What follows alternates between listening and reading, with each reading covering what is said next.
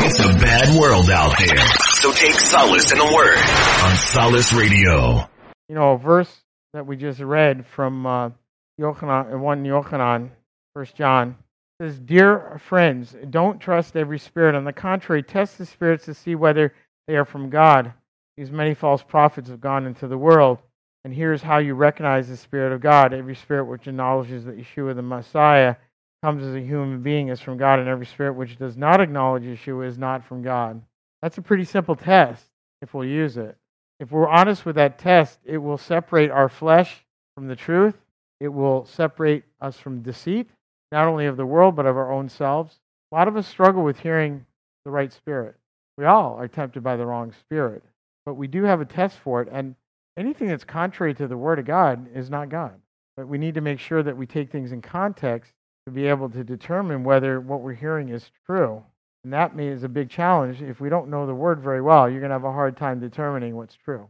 Avinu Malkeinu, our Father, our King, Lord, I pray that the meditations of my heart and the words of my mouth, Lord, would only be of you. Whatever is of the flesh, you would strike it. Whatever is of the Ruach, the Spirit, that I've missed, you'd bring it forth. I pray this in Yeshua's name. Amen. So this is part four study of the book of Revelation, and I thought I would start, well, at least the Holy Spirit said to start start to look at the community of Pergamos. Um, and the reason is that that we can see a lot of parallels in this church as we or this messianic community as we've seen in the others uh, that we currently live in. So from Revelation 2:13 through 16:8 it says, "I know where you are living, there, there where the adversary's throne is." Hmm. Interesting, right? This is a messianic community, and the Lord is saying, I know where you live, and it's where the adversary lives. That's not a good start. Yet you are holding onto my name. Negative, positive. All right, how do we figure that out? You did not deny trusting me even at that time when my, when my faithful witness Antipas was put to death in your town.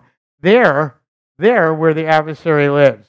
Verse 14 Nevertheless, I have a few things against you you have some people who hold to the teachings of Balaam. Does everyone remember Balaam, Balaam, right? He's the one that uh, ta- you know taunted and distracted Israel into sin with uh, women that were not of, of Israel, who taught Balak to set up a trap for the people of Israel so that they would eat food that had been sacrificed to idols and commit sexual sin. Likewise, you too have people who hold to the teachings of the Nicolaitans. In verse 16, therefore, turn from, the, turn from these sins well, that's one little good thing, yet within the midst of all that is all this sin. And I'm afraid, not afraid, but the truth is we are in the midst of that as well. Um, every time you rationalize something with the Lord, you are in this mess right here. Um, they're compromising, they're double minded. They're saying they're faithful to the name of the Lord, but their actions aren't very faithful. I think we're probably all guilty of that. Uh, and but clearly, once we, our obligation is to recognize where we are double minded and fall short and to change, to repent and to move from that. Um, so, some ways it's a saying that, um, you know, I got some issues with you. Uh, you've been somewhat faithful, but I need for you to see what you're doing and I need you to change. I have these things against you.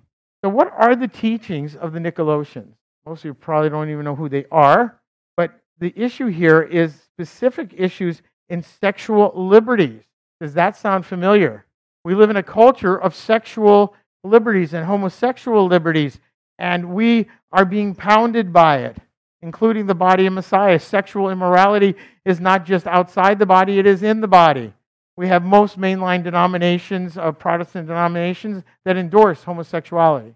Conservative and Reformed Judaism also embrace homosexuality, and there's many others variations out there that do endorse it. We find, we find ourselves in the midst of sexual liberties. We find ourselves with the same problems of the, of the community at Pergamos. So we can't just read it and go, wow, they were really screwed up. We are them because we dwell in the midst of it. So we are them. You can't, we can't in the body of Messiah ignore what's going on in the body of Messiah. We read from the readings that we don't judge outside the world, but we are judges within our community. And if you say you're a believer, you're part of my community. We're supposed to not we don't beat people up necessarily, but we point out, we help, we exhort, we encourage, we help with solutions, but we don't embrace sin. We don't go to a whorehouse to try and pull people that are in there out. That might sound inviting for some, But that's not. We don't do that. We don't expose ourselves to that sin when we find it, but it is in the midst of us, and we need to be careful that we, if somebody professes to be a believer, and but they don't act like a believer, we're to treat them as an unbeliever. That's why Yeshua says, "Get them out, get them out. Don't even eat with them." He's not talking about strangers. He's talking about people says he knew them. We have to be very, very on guard for what we allow and what we find ourselves in association with, because many times we are guilty by association, or we are guilty by just allow, not saying anything. We believe that person is a believer, of those persons, but we also need to be wise to realize that the world is not our problem. That's Yeshua's deal. So we have this battle within the community to judge or not judge. We don't judge. Oh, you can't judge me. We don't judge you. We do judge each other if we are believers, and we exhort each other in love to beat that sin. So we're, we as a body suffer from the same disease as they did 2,000 years ago. Yeah, you think after 2,000 years with the Lord, something would have gotten better, right? Now it has, but it's a bit intangible, right? Immortality and new bodies and all that stuff, it's a bit intangible for us. We can't touch it now. It's there. It's a real, it's reality. It's true. But we live still in this fallen world right? So it's easier to touch the, the, the, the, wickedness than it is to touch the good stuff, right? But he's warning us because the, the, the church at Pergamus, the community at Pergamus, they, they, are, they are giving in to the evil. Maybe not by directly doing it, but by association with it and it not being addressed.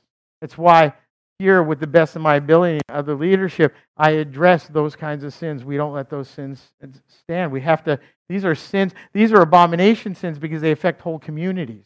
And we can't let that stand. And unfortunately, we live in the body of Messiah where it's going on all around us.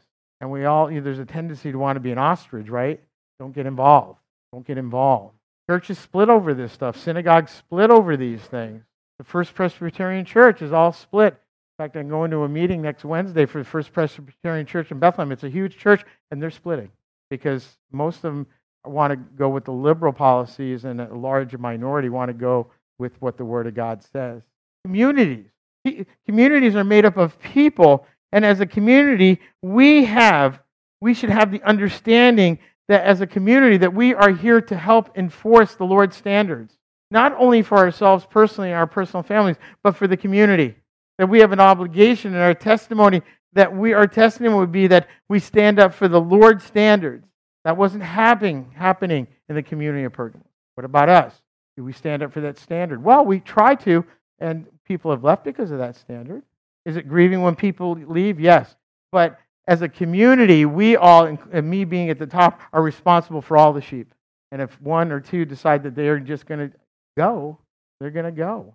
Can they be welcomed back? Yes, after they've repented or changed.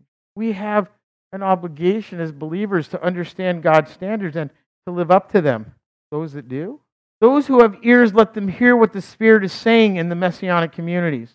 To him winning the victory, I will give some of the hidden manna. Revelation chapter 2, verse 17. If we don't, judgment is just around the corner for all of us that are complacent in our obligations to lead the community. Judgment, because we don't know when the Lord is coming, judgment for us should always be just around the corner. And why is that important? Because we are so Satan keeps us so busy. We're not thinking about what's around the corner, are we? We really most people don't. Does anybody get up in the morning and say, "Oh, oh my gosh, Lord, are you returning today?" I would say most of us don't. I don't. I sure am thinking every time I read the news, though, or watch something on TV or whatever. I'm going, Lord, how close are you? Then you start looking, you know, is the Antichrist in the world already, and have I missed it? Because it sure seems like he's around. If it's this bad now, just think how bad it's going to be when the anti Messiah shows up. Just think about it. It's going to be horrible. And then for three and a half years, it's going to be a little better. And then the you know what hits the fan.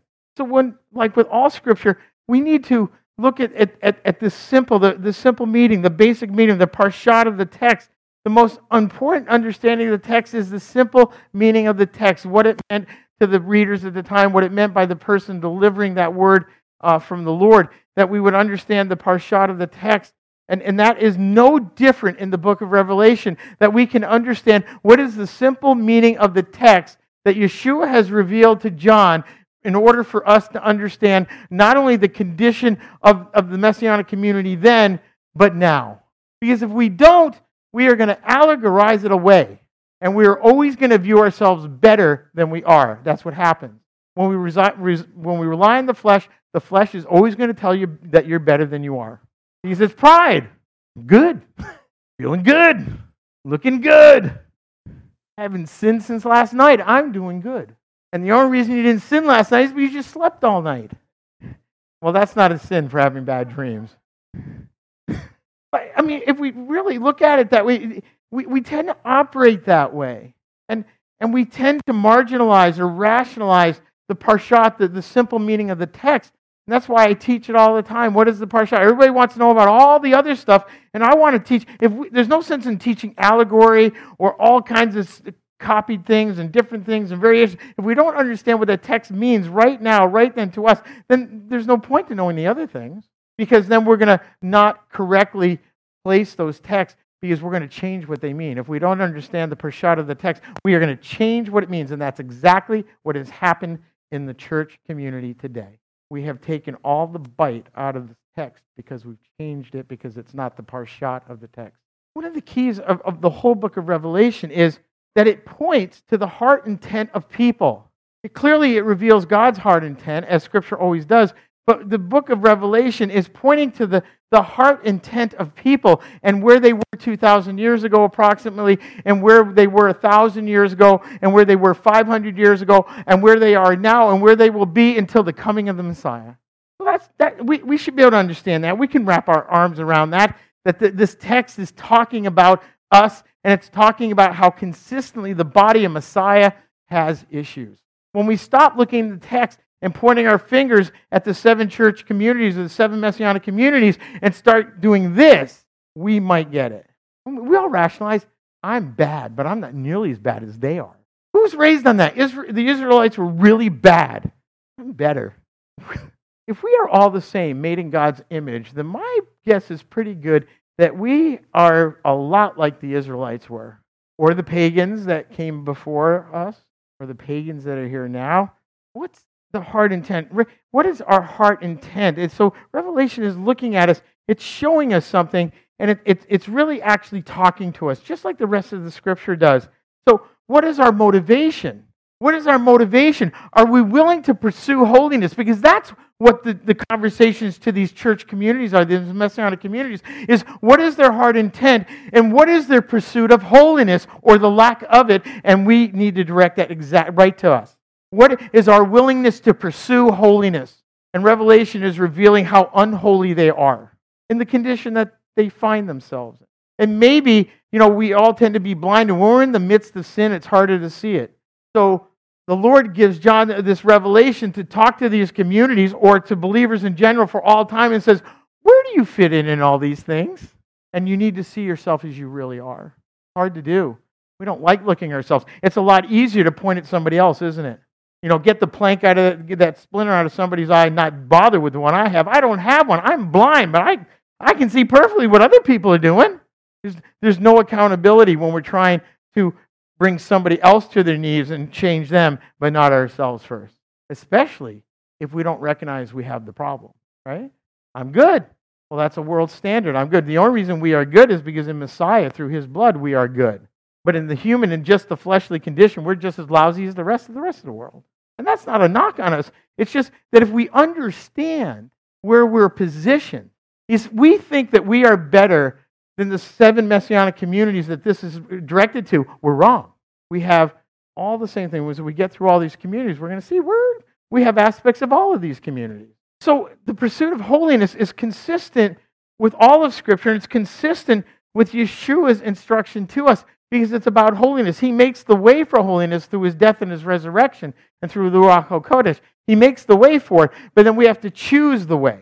And what, and what should our motivation be?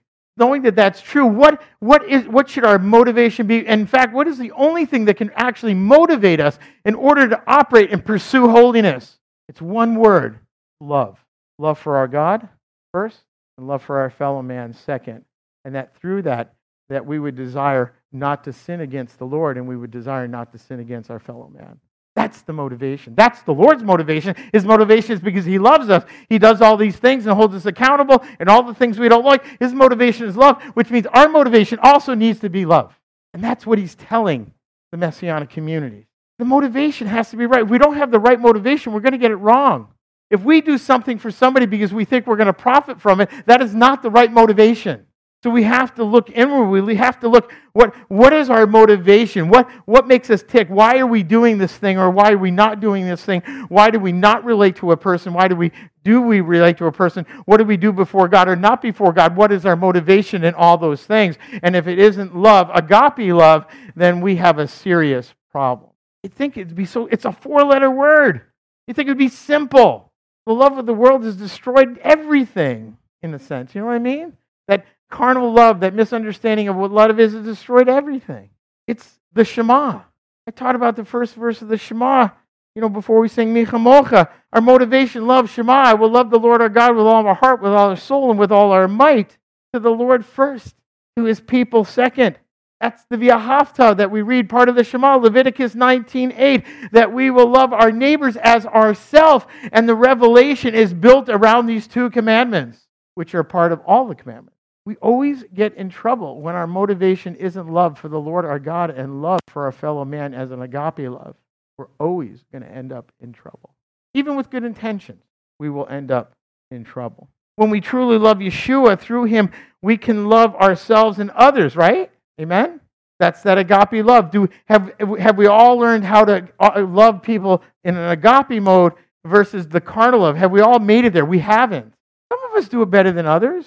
Some of us are newer at it than others. If you grew up with no agape love in your family, it is tough to learn it or tougher to learn it. That's, that's the truth. But agape love isn't always about things being sweet, it's about accountability, it's about discipline, it's about following the Lord our God. That's why this place to some isn't so easy. I'm not going to set, my, the best of my ability, I'm not going to settle for the counterfeit that's offered in this world or even in the messianic communities. I'm not going to settle for it. Does it mean we get it right all the time? No. But we'll address it and we will try through the Holy Spirit to get it right. Do we fail sometimes? Do I fail sometimes? The relationship with revelation is the prophecy in prophecy is about love and not loving which is consistent with the rest of all of Torah from Genesis to Revelation. From Ephesians 6:24, grace be to all who love our Lord Yeshua the Messiah with undying love. What's undying love? I know we, some of us have probably said it and we've heard it, but do, do we know what undying love is? It means that we never forsake it. It means that even when things are real tough, we still persevere to loving ourselves and loving one another, no matter the cost. But we can't make choices for what other people choose, but we can always choose what we're going to do personally. Sometimes it doesn't work out.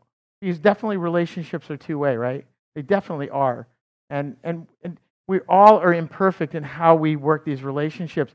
But if we really love God first and we're, and we, we, we're committed to that, then we should be able to work it out. The Lord would say you can work it out. But because of the hardness of men's hearts, sometimes we don't. And I would hope, and I know the Lord would say, All right, you failed at this one, don't fail at the next one. I've lost relationships because I didn't handle them right. Will I pursue them? Yes. Do I do they always no. They don't always come back. You know, I think Yeshua was lonely many times. He wasn't lonely in the part of the spirit with the Lord, but he was lonely, I think, many times because of being persecuted for who he was and the message he was bringing. And I think that's the human side of him, and I think that that's an appropriate side. If he didn't, or if he couldn't, there would be no reason for his, for his death and his resurrection. It wouldn't account for anything if he didn't know how we feel or the weaknesses that we have. We need help. Second Thessalonians 3 5. May the Lord direct your hearts into God's love and the perseverance with the Messiah gives. We need help. The Holy Spirit is here to help us if we allow the Holy Spirit to help us. He will help guide us back into a better relationship or help us to see what we got wrong or what we got right. The Holy Spirit will help us understand how the Lord views it versus how the flesh. That's hard for us. The flesh, the flesh likes to go into defense mode all the time. The flesh will always go in defense mode, and it's usually aggressive, right? The best defense is an offense. The flesh feels attacked. What is it will do? It'll go after the other flesh, try and get up on top of it. In the Holy Spirit, we don't have to do that. We have to do. You know, I grew up in a family. You know, my my dad was a yeller. And I, I learned from very long on that the louder you yelled, the more authority you had. I'm sure some of you have experienced that. The louder you get, the more authority you have, and you're more right as louder you are. I, I grew up with that too. I've had to battle that. I, have gotten, I've won, I've got a lot of victories, but it still happens sometimes. But yeah, yelling louder means you've got more authority in your writer. But it's about power and submission, isn't it? You try and beat the other person down and get over on them. Whether you're right or wrong, it doesn't make any difference. It's still sin, right? It can never be right if it's a sin, right? Do we understand that? You might be technically right about something, but if you get it right the wrong way, it's still a sin. That's a hard thing to understand. Because we're all going, but I was right. Yeah, but you destroyed that person. That's a sin. Look, I can, I, I, I'm speaking from experience. Believe me. From the receiving end and the giving end. Throughout Revelation is an underlying theme in the midst of suffering, right? So this is an underlying theme, right? That the Lord directs our, our, our hearts but it's an underlying theme that there's always this persecution and suffering when we're trying to operate in the Holy Spirit. Go figure. And that's why it's wrong when people tell you that, oh, if you have the Holy Spirit, don't worry about evil. That's absolutely wrong. The devil is always clashing with the Holy Spirit. Always. He's not going to beat the Holy Spirit, but he can beat us up, right? You, you know, see the difference? We, as believers, we are persecuted by Hasatan and his minions. You all are. There's no such truth as if you're a believer, everything's good, don't worry about the, the powers and principalities. That's ridiculous. Half of the New Testament is about powers and principalities. Why do we need the armor of God if we are totally victorious and there isn't anything we got to do we're not going to get attacked? What about those flaming arrows? Who are they coming from? Robin Hood? Not my notes, by the way. I like those moments, right? Romans 8:39 neither powers above nor powers below nor any other created thing will be able to separate us from the love of God which comes through Messiah Yeshua our Lord. So what does that tell us? Well, it's telling us that there's this theme of repentance, right? That if we're willing to follow the Lord, we can turn it around. And that is the theme of Revelation, too, especially the chapters we're talking about right now, is about getting right and being repentant for where we have fallen short so that we can get back on the right track. So the Lord's not sharing this to us in this day and age just for it to be a history lesson. He's trying for us to look at where we're at so that we can make the appropriate decisions about where we're at so that we can be better. You can't get that if you just make the book of Revelation allegorical or historic.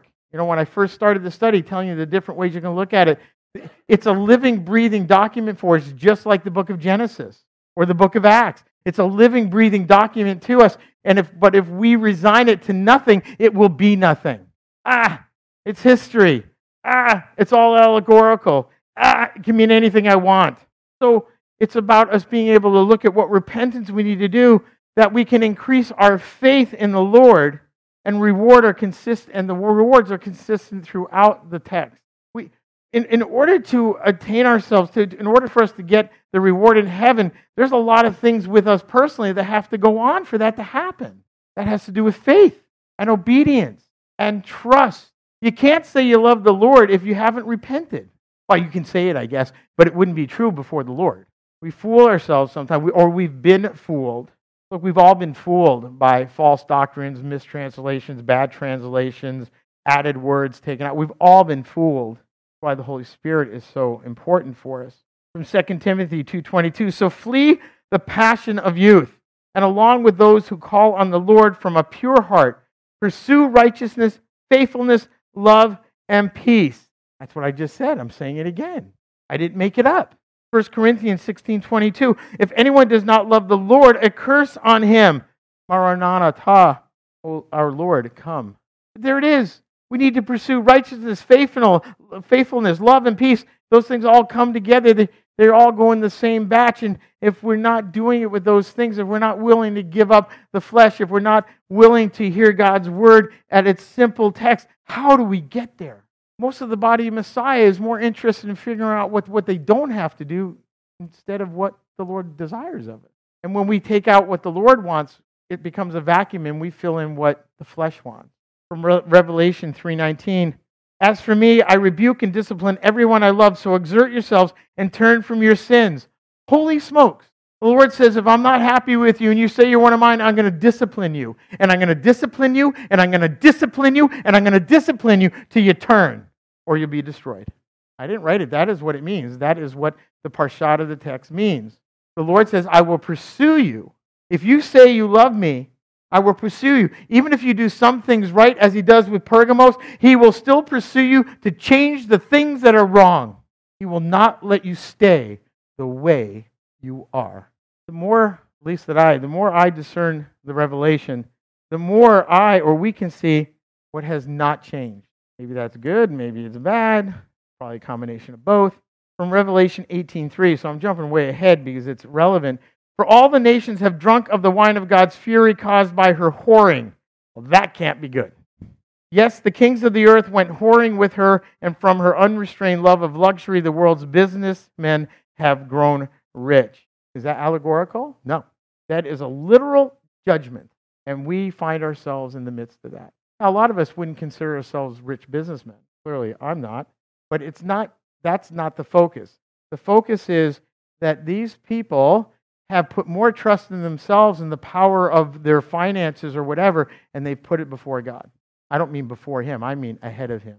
That, and we clearly see that our world, maybe 2,000 years ago, it was the same, but it was different in magnitude. This world is all about power and finances, isn't it? The devil's all about powers and finance and those kinds of things. He uses all those things to get, the devil uses them to get what they want, what he wants, which comes to the destruction not only of those that have the wealth, but those that are don't. All the nations, for all the nations have, are, have drunk of the wine of God's fury. And, and did they repent? No. They went whoring. When God disciplined them, they went whoring. That's the world we live in. God disciplines the world. We see it all over. But does that does the world repent? No. They went whoring. Israel went whoring. The nations now go whoring. There's a parallel between Israel and the nations in this verse. For all the nations have drunk of the wine of God's fury and caused by her whoring. Yes, the kings of the earth went whoring with her. Talking about Babylon, the spirit of Babylon. The nations didn't reject evil or sin, they joined it. That goes back to the readings we have. Why did God destroy the nations that, that He destroyed the nations as Israel went in? Because they had been whoring and had rejected God. Same thing. So by reading that scripture, am I taking a step ahead? Well, maybe yes, and no too. Why? Because the past is the present, isn't it?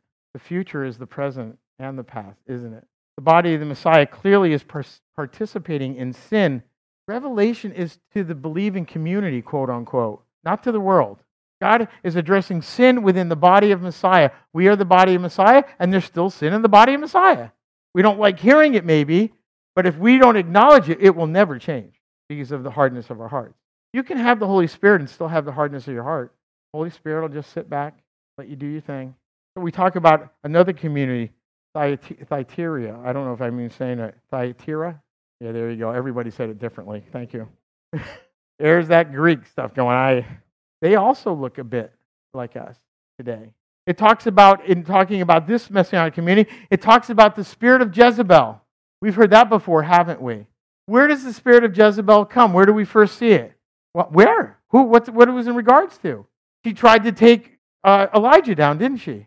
She was she and her, her, her the king Ahab who tried to destroy Elijah and with all of their prophets of Baal and Elijah defeated 400 prophets, right? And then she went after him and he got chicken.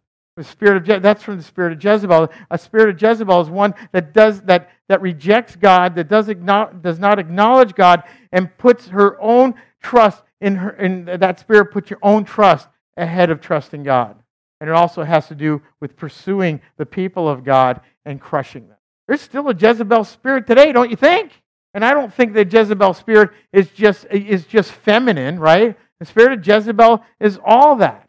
It's, I, I don't really think it has a gender to it, but it gets its name from Jezebel. Even the name sounds nasty, doesn't it? Jezebel. Jezebel. Don't name your children Jezebel or Ahab for that matter, or any of those. They're kind of weird. Jezebel was a false prophet, too. She was a false prophetess. And she leads Israel into sexual sin, doesn't she? That's the anti Messiah, isn't it? This is a soulmate. This Jezebel spirit in this church community is, is the spirit of Jezebel from old. And, if you want to read about it, you can find it's in the stories in First Kings, right? Chapter 16 and following. And an interesting read, and, and, and, and it can be relevant to today. You know, I don't think it takes much for us when we're thinking about these facts that we're talking about Revelation, it reminds me of places like Sodom and Gomorrah, doesn't it? A lot of things going on here, same things that were going on in Sodom and Gomorrah. The body of Messiah today is full of people who teach secret doctrines, like sacred name, that there's power in other names, name it and claim it, and others that are not so obvious. It would even include the Hebrew roots movement and variations of that, uh, which they teach that lots of things are okay or mysterious, and if I know something you don't, then you're then you're on the short end of the stick. But what it, what it is, it's something that comes from way back along with the Nicolaitans, and that is Gnosticism. The idea of secret knowledge and secret names is Gnostic thinking, and it goes back over 2,000 years. It's not new. These demons keep operating. We may call them different names, but they are what they are. Gnosticism is the belief that there is secret knowledge that, pe- that certain people get that, that overrides all Scripture and that they don't have to share with anybody, and it makes them powerful within this world. And there's a lot of it.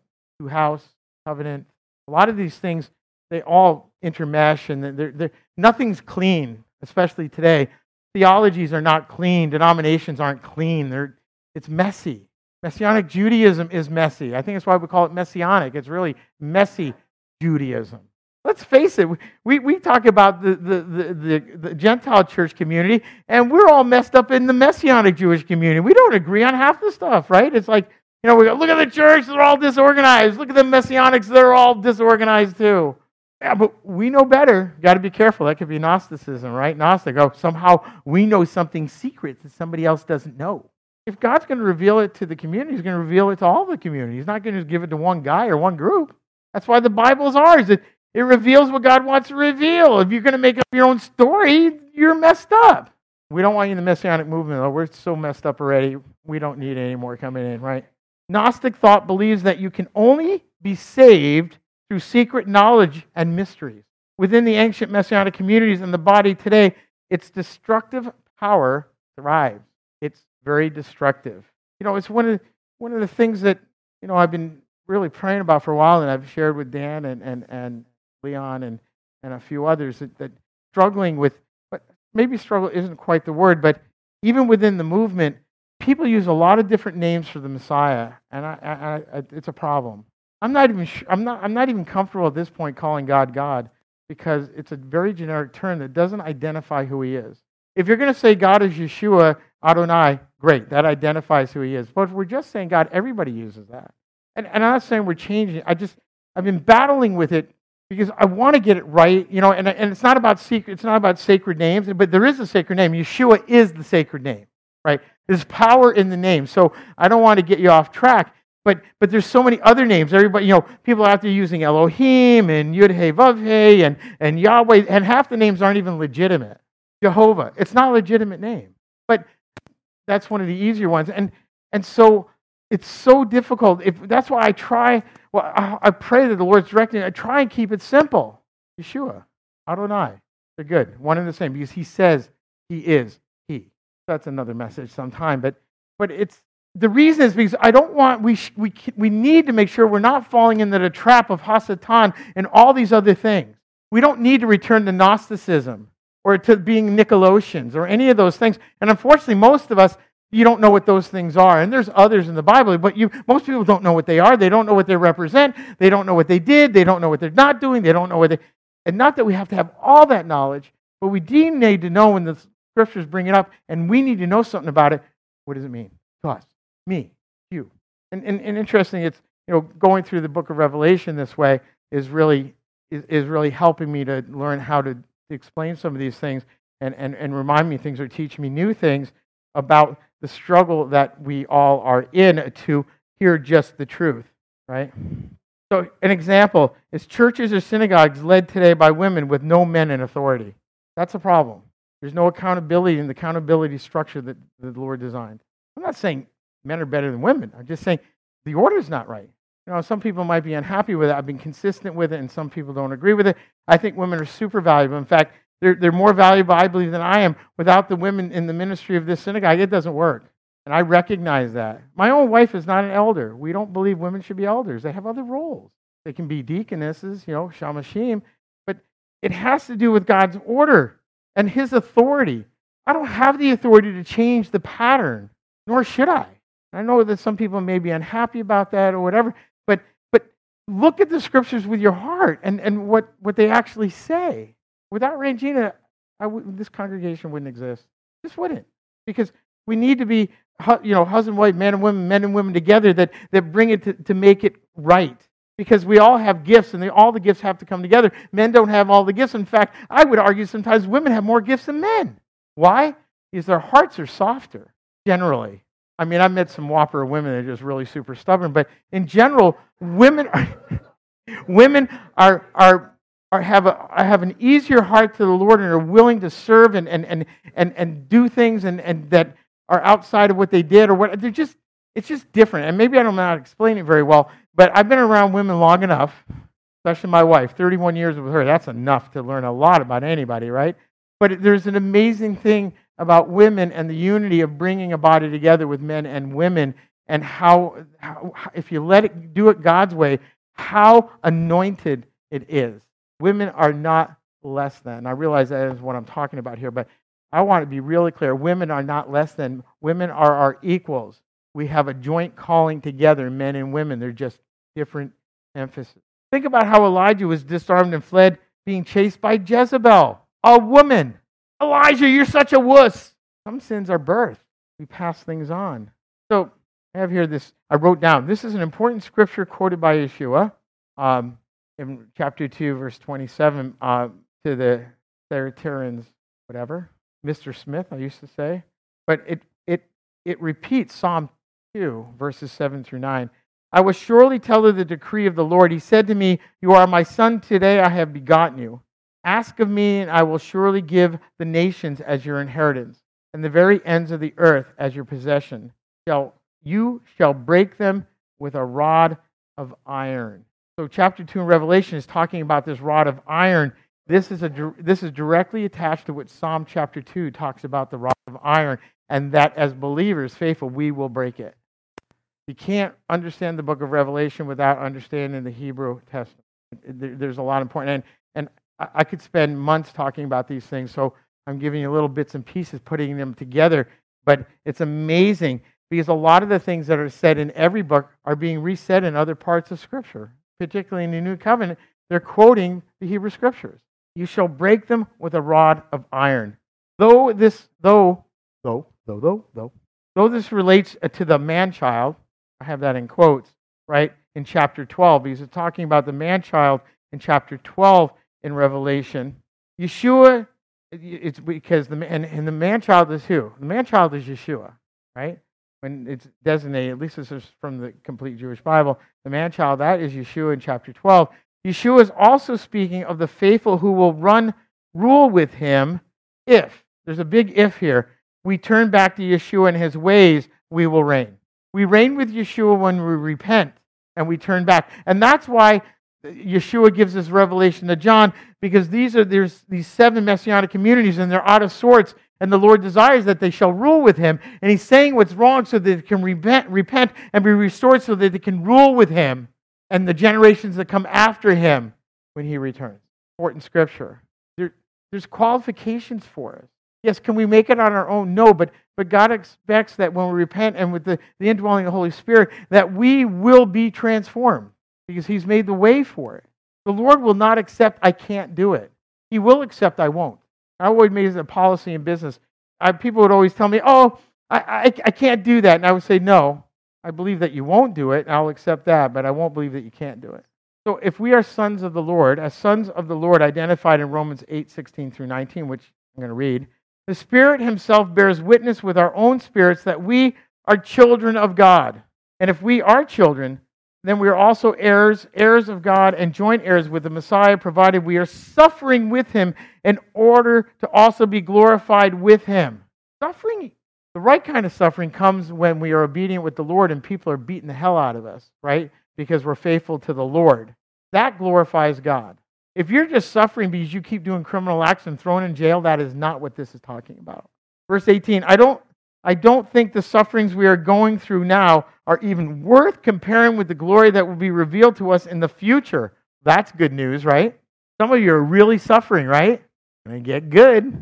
Verse 19 The creation waits eagerly for the sons of God to be revealed. Wow, that's an interesting. The creation waits eagerly for the sons of God to be revealed. Well, who are the sons of God? Well, the sons of God, and, and I don't know if I'm going to where I'm teaching it, but the sons of God, it's talking about us. We, men, women that are faithful to God, are the sons of God to be revealed. When we stand up believers, the sons of God are revealed. Can I have an amen? When we stand up, we are the sons and sons of God when we stand up because they will be revealed. We are revealed when we are willing to stand against the world and stand for Messiah. That's when you become a son of God and you are revealed to the world, and then the world will hate you for it. Verse 20 For the creation was made subject to frustration. Dang. Not willingly, but because of the one who subjected it. But it was given a reliable hope that it too would be set free from its bondage to decay and would enjoy the freedom accompanying the glory that God's children will have. This is the process. The Lord's not focused on all the junk that's going on, He's focused on the reward for us. And if we'll be focused on the reward, all the bad stuff won't matter. I know, I know that's hard. None of us, I don't think none of us, most people don't want to go, I, I want to die or I'm ready to die. Most, most people don't. I mean, people that are, that are extremely unhealthy, and you know, we, you know, and there's I have compassion for that. But you know, the Lord gets to choose the time and the day and the moment. Don't be deceived. Don't let this world's harshness compromise your relationship with the Lord. Is this not our position today as faithful and observant believers? That should be our position if it isn't. That we are sons of God. We are the bride to the groom of Messiah.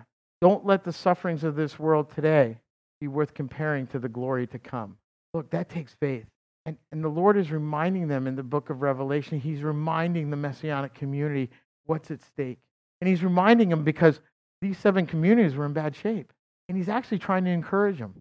And we need to be encouraged through all Scripture, but particularly as we study Revelation, that we can find the encouragement in it and that it doesn't say anything different that the rest of Scripture says.